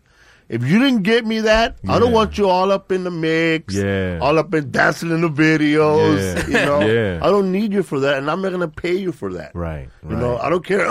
I'll get someone else to do the deal. I don't need you for Right. that. Yeah. All you need is a lawyer, man. And then the Yeah. commercial I did for Honda, it was written for me. Fantastic. That's I mean that's and I, what I love they about get it. me, you exactly, and that's all that meant. But yeah, I remember. I'm telling you, I'm telling you, man, this was years ago, and I remember feeling happiness and anger at the same. I re, I never forget that because I used to get. I used to watch people say because I, I I started cutting my comedy teeth in Chicago, great town, um, is, but it's it's the most segregated city in in America. So it's a black side and it's a white side, and so I played both sides. And so when I would submit my tapes to the white side, I would watch them go, "We can't understand what he's saying." I'm like, "Motherfucker, I know what I'm saying." The people, the people laughing, and so I got it. So I bought a lav a lav mic and put the shit right here. I almost considered subtitling my shit just because, and so like it's a commonality. When I saw when I saw you, I go, I know, I know they're gonna do that to him. I know it, and I was just, and I and I didn't know how to say that to you. I who, why would I? You know what I mean? Like, what the fuck? You know what I mean? So I, so I was just rooting for you. You know what I'm saying? So then, then the work speaks for funny wins. You know Yeah, what I'm saying? That's all. That's all it is. That's the lesson there. But yeah, yeah. So how do you feel about well comedians apologizing for jokes? Uh, well, I'm gonna say this. I'm gonna say this. First of all, let's keep it 100. There's no such. If you're in television, there's no. If you're in show business, there's no such thing as free speech. All No right, way. real talk. I wrote on Arsenio. If you're you're in a part of a big show, the uh, networks you're owned. Yeah, there's no such thing. And so get If stop. you're, stop if you're it. like the spokesman for Coca Cola, Yeah, it's, it's uh, we we will write a joke. It all had to pass through a lawyer. Think about it like when you're on an airplane. They tell you how to buckle a seatbelt, not because you don't know how to buckle a seatbelt. It's so you can't sue them for not telling you how to buckle a seatbelt. That makes so sense now. If you if you were if you were uh, a network, everything that we say is legally approved. Everything you see on TV is legally approved, and everything we say on TV is to make sure white people feel comfortable. That's real. They don't give a fuck about anybody else how we feel because I see stuff. I see us misrepresented all the time. You could tell it was nobody black or brown in the room when they came up with that decision. But everything we do is is with that narrative and with that bias, right? So, um, I feel like, but I do know that just because you're saying something, the joke might not be ready. You can still talk about anything. It just might not be the right joke. You see what I'm saying? So like, if you gotta apologize for, and but but what's fucked up too though is like when people are tweeting your jokes and now you're getting in trouble. That's fucked up because who made that tweeter a news source? If we played telephone, if we played telephone poll right now, if you told me a joke, then I told you, and we went around the room, the joke's gonna be different. So why am I trusting it? You know what I'm saying? It's, um, I just feel like, but it, but what's but what the good thing that's going to come from it is it's really going to make comedians. You can't really gen do like generalize as much anymore. Your shit's got to be more specific. I learned that from doing colleges because private schools are the most sensitive places because parents pay forty to sixty thousand dollars a year to keep their kids in a bubble. It ain't because they're getting a better education. It's so that they don't have to hear words like fuck, shit, pussy, and all that till they 23 or whatever the fuck. Pu- public schools, eh, you can still kind of say whatever you want. But when you're going to get them letters, but if your shit is more specific, like this happened to me, this is how I feel about this because it happened to me, then it, but but if you go all people are like this, you running the risk of you're gonna have to apologize to somebody. So it's it's forcing comedy to be more specific, which I think is healthier for the game. But um, most of the time, when people have to apologize, it's because they they generalized a group of people and they don't know what the fuck they talking about. You know what I mean? But uh, you know, but I, I it's it's up to you. You can choose not to apologize, or you can choose to apologize. I mean, look at Donald Trump. He's I, I I think that motherfucker must have an illness where he gonna die in like eight months because he's just saying whatever the fuck he want, and um, you know he's getting the repercussions, acting like it don't hurt, you know. But I don't know, man. I, I, I saw Katt Williams not apologize, but Katt Williams, he has his revenue. He knows he can go to the people and sell out and do his thing. So he's like, no, I, I will not apologize to you. I don't you know, he, he's doing his thing. So I just say you should really make sure you it's what you want to say. And if it's what you want to say, why do you want to say that? Because one time I was watching this one comedian, this white dude was on stage killing. I was enjoying this motherfucker's act. Then he ends his bit. He runs backstage and changes into a Klan uniform. That's his big punchline, right? and I'm like, why? Like, why are you? Why? Like, I'm here with my black wife. We're fucking enjoying. Now the whole audience looks at us. We're uncomfortable. I'm like, I'm. I was rooting for you. Like, what context is that for for you? This white dude from wherever you from. Why? Why? Why? Why? Just, just why? He's like, I'm not, I'm not offended. I just want to know why you, why are you doing that? Like, and you only because, but if you did, if it was, if the whole audience was black, you would have dropped that bit. Yeah. So it's like, just do shit that you would do everywhere. Don't, you know, comfortably talk about shit in front of your group, and then when somebody else comes in, They're be like, different. Yo, man, that shit ain't what you doing. You know. So to help you from not having to apologize, uh, you know, you you know would help to get a little, you know, dig a little deeper. Don't just don't just say some shit. Like I have a joke that I get odd sometimes, but I don't care. I Yeah. said, "Yeah, Mexican, we love beans. Uh-huh. You call us beaners, we're gonna stab you." And we love beans. This is how much we love beans. We love beans just as much as white people love kissing dogs in the mouth. That's how much. exactly. That's how much. That's funny. And I get like, oh, Yeah, well, here's the thing with that joke too, but it's like it's also like social rules to that. You're making fun of a, a non-oppressed group. You know what I'm saying? Like first you saying I love I beans. know they take it real personal. yeah, but they do that shit. Like that every that's the image, that's the propaganda that they, Like they put out. in Boston. Well, this fat lady got all sad. Like, I told her, "Fuck you, lady." and yeah, and white people they they have a history. It's a it's a documented history of how much they love their dogs. And as a as a brown person watching that shit, I'm gonna be like, yeah, they. I'm not doing that. I'm not kissing no, no. dog. Like it's, it's like like it's this movie Whiplash, Whiplash, right? That every young white person loves Whiplash. Did you see the movie? No. it's about this dude that wants to be a drummer, right? And uh, he goes to this school, and it's, it's played by the new. I call him like the new Vince Vaughn type dude. He's like a, he- he- Kind of looks like a young John Cusack. Huh? yeah, young John Cusack, and, and I saw the one with Nick Cannon though. the drumline. Yeah, my little son. hilarious. So this dude goes to this I never school. needed you. Yeah, and it's and the and the drum teacher's played by this established actor. He also does these uh, insurance commercials. That's which that's great. IBS, bro. IBS. Yeah, Ir- irritable from bowel syndrome From Juno. from Juno. That's him. Oz. He was a lady killers, bro, with Yeah. with Marlon Wayans, and his whole line was I- IBS. So this dude is amazing in this movie. So the, the first scene, this dude, you know, he's playing, and the drum teacher's like, uh, he just smacks the shit out of him. like your teacher smacks the shit out of him, right? And then, uh, hit him back. nah, that's the thing. So culturally, I'm all, I'm already out the movie. I'm gone. Like, what Yeah. the fuck is this? I would have told my mom, This my dad would teacher- have showed up. I would have been in a lawsuit. Dude, but listen, the, the director cuts to a black student looking like mad, but he don't do shit. And like nobody talks to this kid. So I'm going, I'll go, okay, okay, I'll write to. So maybe this is told to the perspective or the point of view of this kid. And nobody's going to interfere. Nobody, whatever, whatever. So I give it a pass. Paul Reiser plays the dad, right? If you watch the movie, this is what took me out of the movie. Paul Reiser played a pussy of a dad. Like he ain't do shit. The reason why I say culturally I couldn't get with this movie, cause look at P Diddy. This motherfucker coming up to UCLA with a kettlebell because cause cause a cause a coach made fun of his son. Like that's the kind of shit I'm used to. Like Paul Reiser ain't say nothing to this teacher in this whole movie. Like no threat. Not like if anybody laid hands on me in school, Viola Smith would have had it'd, it'd have been on. My mom would have been up there. My uncles would have been up there. Like I just needed to see that culturally for me to ride with this movie. I couldn't get that this dude was on an island all by himself, you know. And so I'm trying to back. Okay, maybe there's some other shit, but that's their point of view. But if they were pitching that to like a, a studio of all black and brown people, we'd be like, I don't get it, and it never would have got made. But if we went in with our shit, they'll be like, I don't get it. And it never would have got got made.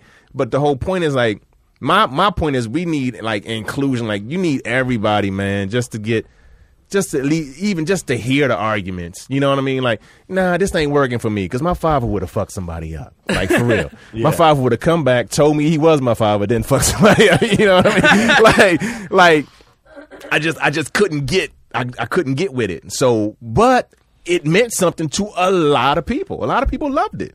But once I point that out, they're like, "Oh yeah, uh, yeah." Yeah. Just like Morgan Freeman do the right thing. Yeah, he screamed at you, but he never smacked nobody. Oh, you talking about lean on me? Yeah, yeah, Like, lean on me. expeditiously. Yeah, yeah. He, he, he just scared you, but he never smacked you. Never, never smacked, and he knew better. He knew better. It's call you know not. Don't put your hands Hands on, on my kids. kid. Right. You don't do that. So when I saw that, I'm like, man. So, but I think, but then they were building it for the, when he tackles him later. Right. Okay, I get it, but I was frustrated, man. Just, I, you know what I'm saying? Just. I was going to tell you something right with that cultural Yeah. point you you you saying about Whiplash. He didn't go Yeah. and do anything to his dad or the Yeah. teacher, but they went the other way, how they usually go. Right. They got an attorney. Yeah. They got that dude fired formally. you know? yeah, yeah, quietly. But for us, it would have been both. That's what I'm saying. And you getting that. I mean, my my dad would have got sued for what he said, but we suing you. I mean, but Like- it is the whole. So that's It's a cultural thing because I know, like a little Yeah. league, yeah. like I know, like I know, like like you know, white people, little league. Yeah. Their son don't get to play. They're okay with that. Okay with oh, oh, fuck that shit, dude. Yeah. My son has a uniform, mom. He's Right. I play. paid this dude. He's We got the uniform. He playing. play. Yeah. My dad would. Even my dad never showed up to a game, but I would see dads that were there at games and their sons are sitting down on the bench. Yep. He'll walk up to the coach. If you don't put my son in right now, I'm gonna fuck your ass Yep, up. yep. My son's gonna play. Yep. He's gonna bat the ball. Yeah. He's gonna fucking be out there for one play, one inning. Yeah. He's gonna uh. He's gonna be a part of this game. Yeah. My friend played um, basketball. Sorry, son, you didn't play today. My friend oh, played. fuck that. He's gonna play. and, and coaches culturally are different.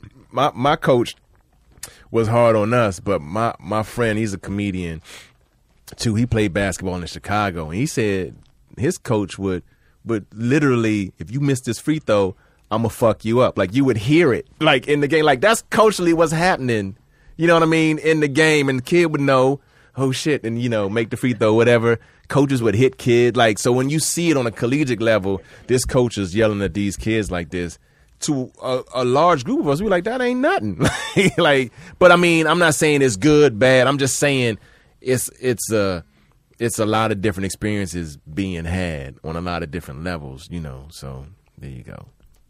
I don't know where that went, but Yeah, man. yeah. I, I guess um, I love when people say that. Wow, this is America, man. You can say whatever you want. No, yes, that you could because you're on your couch. Yeah. you're sitting down. let me you say don't it like work this, for though. nobody. I'll say it like this: you can say whatever you want, but you can't control the reaction of the listener. There you go. So with every action is an equal and opposite reaction. So you can make fun of a group's religion or whatever, but if they fuck you up, then you know you can't control that. They like my whole thing with this, yeah, my whole thing with the the Charlie Hebdo and people making fun of um, Muhammad and you know they're they're doing something called satire. These these cartoonists they're arrogant to think that everybody gets satire. You see what I'm saying? Like when my man with the FIFA scandal, the dude from Trinidad was holding up the onion, he thought that was real. So Jon Stewart and all them made fun of him because he didn't get it with satire. Everybody don't get that shit. They think this shit is real. You see what I'm saying? Like satire is is an elitist thing. It's not funny. It's just, in my opinion, it's just it's the clapter shit. It's like, haha, that was that was clever. Very collegiate. Yeah, but it don't make you like ha. Hell no. So if I'm looking at it, everybody don't get it. So if you doing satire, so now you doing satire of a group of people who asked you, please don't make fun of my God. In some sections, they don't let their women vote or what have you. You think they gonna get your satire? No, they gonna fuck you up, and they've done it. so why you keep thinking that your little joke is gonna change something? No, we've seen like when I grew up, when um and I'm and I'm missing I'm mixing up all the sex, so please forgive me, but whenever shit went down in the neighborhood to protect to to restore order, they would get the Nation of Islam because everybody respected them. They would get those bow tie brothers and they'd be like, Not today, man, sit down. You ain't doing this. Nah, nah, nah." You know, they didn't hire Hindus. They didn't hire fucking no Christians. They didn't hire no Lutherans. They hired the Nation of Islam because they mean business. So if you think you can make fun of what they believe and think you're gonna make it to your car safe, that's just ignorant. it's like, why? Why why even do that? You need to have a conversation with them and find out why can't we make fun of Muhammad? In that conversation, it might be the joke you want to do, but just blatantly doing that, that's what they gonna do. That's just this the rules, you know. So, you know, I don't get it, man. The first rule of comedy is know your audience, and if your audience is saying, "I will fuck you up," if you make fun of my God, then why would you do that without asking the extra question and then act surprised? That's all I'm saying. You know, with that whole, the whole, and you see it every couple of years. That happened to Matt and Trey. They called a, a fatwa on them. It's like you can do it, but this is what's going to happen. I'm just telling you. Repercussions, though. Yeah, that's all it is, and that's something that we learn early. Like, Yeah, man. when you start talking about somebody's head or whatever, they smack you in the mouth. You go, "Oh shit, I went too far. I shouldn't Oh, have yeah, done. mm, yeah, yeah. Shouldn't have done that right there." Okay, I should not call that Mexican a Mexican. Some guy Mm, note to me self. Like that, eh? He Yeah, me, man. Called him a Mexican. I Yeah. told What's up, Mexican? You don't like it? No, you are Mexican though. yeah, it's a it's a more pragmatic approach, you know, because just to say that everybody's supposed to get satire, that's the that's the most ignorant shit I've ever heard. You know what I mean? Like it's like, eh, nah, man. I'm I'm fucking you up. That's basically what. that's you know that's that's my satire right there. I'm hitting you know. So good luck, everybody, man. That's what I said. What's up, fool? You have a podcast? Yeah, we got a podcast called Alias Smith and LeRoi. It's me and Ali LeRoi, showrunner, executive producer, and and, and me, uh, um, comedian, writer, you know, creator. And we talk. We have uh, in-depth conversations like this, main largely with people in Black Hollywood. So we talk to like John Ridley, who wrote 12 Years a Slave. We talked to Debbie Allen, who's like the queen of just everything. She's incredible. We've talked to one of my favorite singers, Lalah Hathaway. We've talked to um, a, a swath of people. We've done like over 45 interviews and um, Dean um, from from from Dean Edwards, who has a podcast on this uh, station with my man, and uh, he has some amazing stories because everybody has a story to tell, man. About uh, Reggie Hudlin, who did Django and House Party movies, and and Reggie Hudlin said something to me that was so powerful. He said, "Everything we create is propaganda, so you just got to decide what kind of propaganda you want to do," and that that helped me with my writing process. Like, well, you know, what is it that I want to say? You know what I mean? And uh, and but because you know how when you just there, there's conversations that I had when white people are around, and there's conversations that I had when people just feel comfortable. And um, and when I say white people, I mean uh, there's there's certain there's specific white people that make you feel like you need to sit up straight, you know. And then, but when it's just us, we're just actually talking about you know just more stuff, and it's a fun podcast to do. We really love it, and and uh, we'd love for you guys to you know go over and listen. It's on iTunes and Stitcher. Yeah, man. Yeah, alias. Just type in alias A L I A S Smith and LeRoi, and LeRoi is spelled L E R O I. But after you get to like Smith, it'll pop up. and uh, yeah, You have any dates coming up? yeah, man. I'm uh at the comedy store every weekend. Comedy store every weekend. Uh, I might be performing in Abu Dhabi, Dubai. I might be doing that at the end of August. It depends. I'm up for a TV. Sh- I'm up for a show, so I'm waiting to see if I get the show. In Dubai, huh? Tag your sponsor. Yeah, So you're going to Dubai? yeah. So the hashtag I thought tag your sponsor. Tag my sponsor. Okay, okay. No, because I saw this is a webpage called Tag Your Sponsor. Uh-huh. You know how you see all these porno looking Yes, hot models? Yeah. and they're posing and they're shopping in Dubai. But there's a page now that shows the guy who actually paid for the trip. Oh, who, The guy who shit on her head the whole time. And so yeah, it's, they talk about it. These girls, yeah. they said willing to travel. They heard the main cities: Miami, New York, Las Mm. Vegas, Dubai. Wow. And, they, and on this webpage is called um, Tag Your Sponsor, and there's all these dirty, dirty, multi-billionaire, stinky guys Wow. Who hire these chicks Uh-huh. for twenty-five thousand dollars for the whole week. They go on this crazy shopping spree with a black card, but that one night, she has to fuck She has to Habib, fuck Habib. and it's called um. They give her the, the the the the hummus special, because they shit on their heads. Oh God. No, that, that's not so that, that's that's the tag. That's the they, they thought shirts. If your if your girlfriend's been to Dubai, it's it's too late. Holy fuck! Hilarious. Did you watch? Did you watch? Um, Quincy Jones's daughter. What's her name? I forgot her name, but she's an actor and all. From the office, Rodrigo Yeah, from The. Office. Re, re, what, Rita Jones?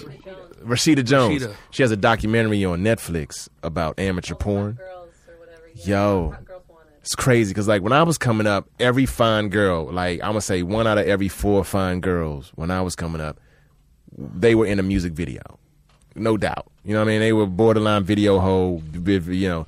But that's that's a part of the game. You accepted it. But now for these kids, one out of every four girls, according to the special, could be in amateur porn because they want to just break free from their parents. They come to Miami, they making some money World famous. world famous. So it's like, damn, like now you throwing this Dubai shit in there. It's like, fuck. When you when you reach that point, you go tell me something about yourself nobody knows. He's like, well, my name was Ava Star. I just did it for three months. I didn't like it. Like, could you date somebody, you know, that that did that shit? Because it's a lot of girls. have money now or no money? No, no, and no, they, you find out because they got to pay for everything. They got to buy their own clothes. They got to pay the dude ten percent. They got to buy their own shoes. They got to pay rent. So this one girl said she did it for three months. The most she made was twenty five thousand dollars, and at the end she only had two thousand dollars in her bank account. But took all that dick. it's on camera. It's documented, and it's uh, you know, World famous. world famous. Y'all should watch it, man. It'll fuck you up.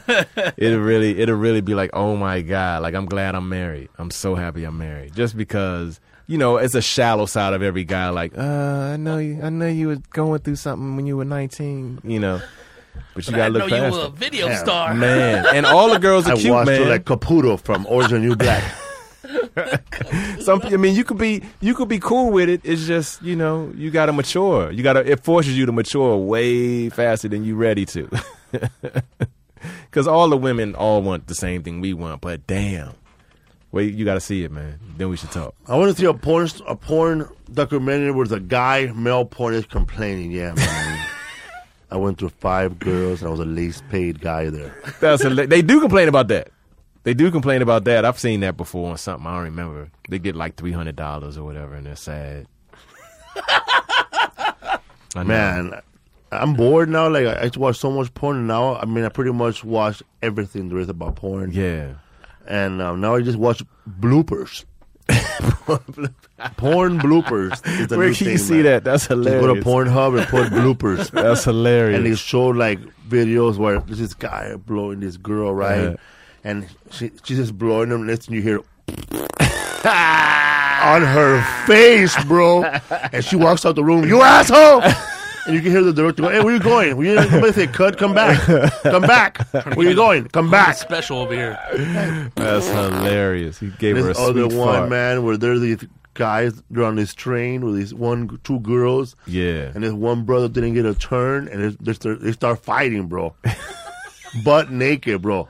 Man, I didn't get a turn. ah, that's funny. Butt naked, bro. Damn, with dicks swords. out. Right. That's funny. So, That's I got. I'm actually going in on that. I'm watching it.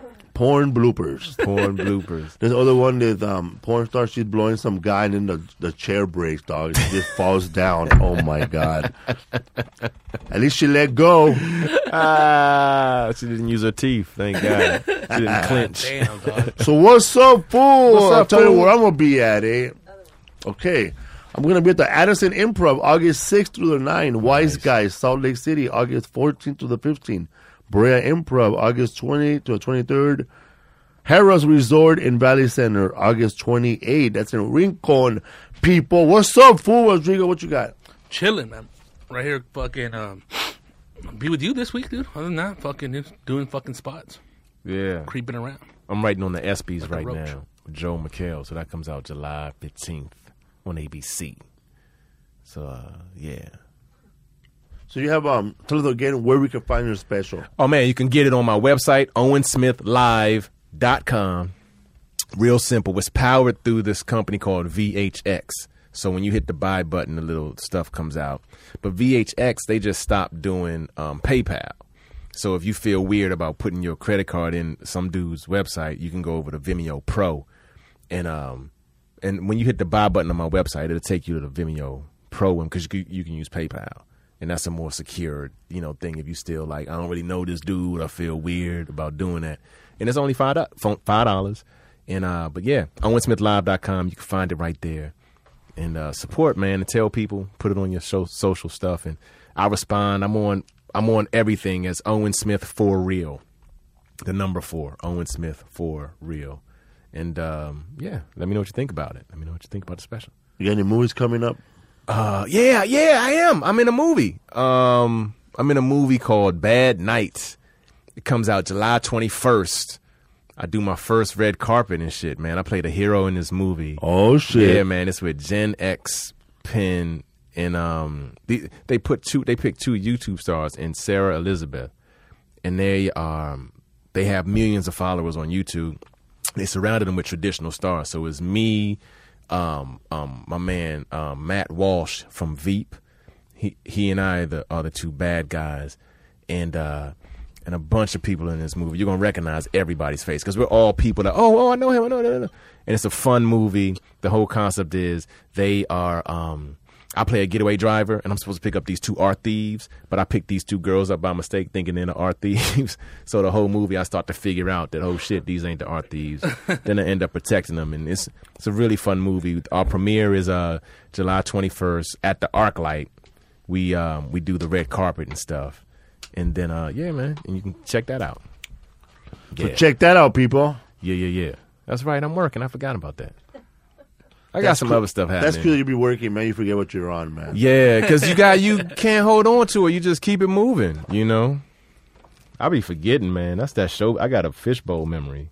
I'm gonna forget about this as soon as I leave, and then till I see you again. But yo, that shit was fun. Yeah, man. Like So when I saw you, all my emotions of when I first saw you came back to me. You know what I'm saying? Like, uh, yeah, yeah, yeah, yeah, give us a yeah, man. yeah, man. Yeah, man. What's up, Miklo? Give us a yeah, man. Yeah, man. All right. Miklo was here too, man. He was over there in the headphones, watching Yeah, he's YouTube, chilling. making um, PewDiePie a millionaire. making PewDiePie a millionaire. Oh, is that that's his favorite? So what's up, fool, Rodrigo? Anything to add? Nah, just chilling. Anybody crying out there, man? I heard you Fuck, did a everybody's you did a, crying, dog. You did a house a house show, right? Yeah, fucking uh, two weeks ago. Wow. Little backyard house. house I party. did one of those in Michigan. Ah, oh, in my Michigan? God. Fuck. Yeah, how'd it the- go? That was good. you know, Good, there's a couple man. fools in there. You know, fucking. Good.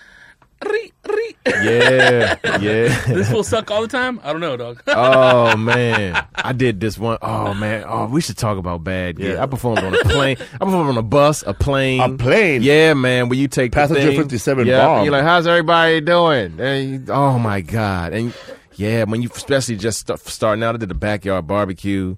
That was awful. I did. Um, I remember I did this one show outside under this tent, and it was they had like home fans, like blowing. So you telling me, and while I'm doing my act, this one little kid kept going, "Where's Chris Rock?" It's like, bitch, we under a tent. You think Chris Rock is coming? Where's Chris Rock? And In you the hills. Yeah, you can't cuss out an 11 year old girl. You're evil. So, oh man, what's the worst gig you ever had? I did a show at a house party and it started raining. So we were outside, and I thought they were going to end the show, and the, the lady's husband just gave me an umbrella from inside the house, and I'm performing with an umbrella, holding a microphone, like waiting, for, waiting, Uh, karaoke mic? waiting to die for fucking fifty bucks. Yeah, Yeah. that's it, man. I, I, I could have got hit by lightning right there, and that's it. They would just drop me at the hospital. There's a photo somewhere. I remember it was a, they gave me a fucking umbrella, and I was performing with an Oh umbrella, man, I love it. I love doing it. stand up in the rain. That's it, man. Stand up in the rain. Yeah, man. Yeah, man. So what's up, fool? Yeah. A big thank you to Owen Smith. Please Hell check yeah, out a one hour special Yes. and and share it on Twitter. And um, if you, also, man, if you go to his webpage, share it from the webpage on Twitter. It also helps yes. people from finding it because they'll ask you, "Where is it at, man?" Yeah. You put the web page, even though you put the web page, they'll still ask you, "Where is it at?" Yeah, they still ask. Okay. But Idiots thank you, man. thank you. I really appreciate this, man. What's up, fool? yeah, you're badass, dog. Thank you, man. Bye.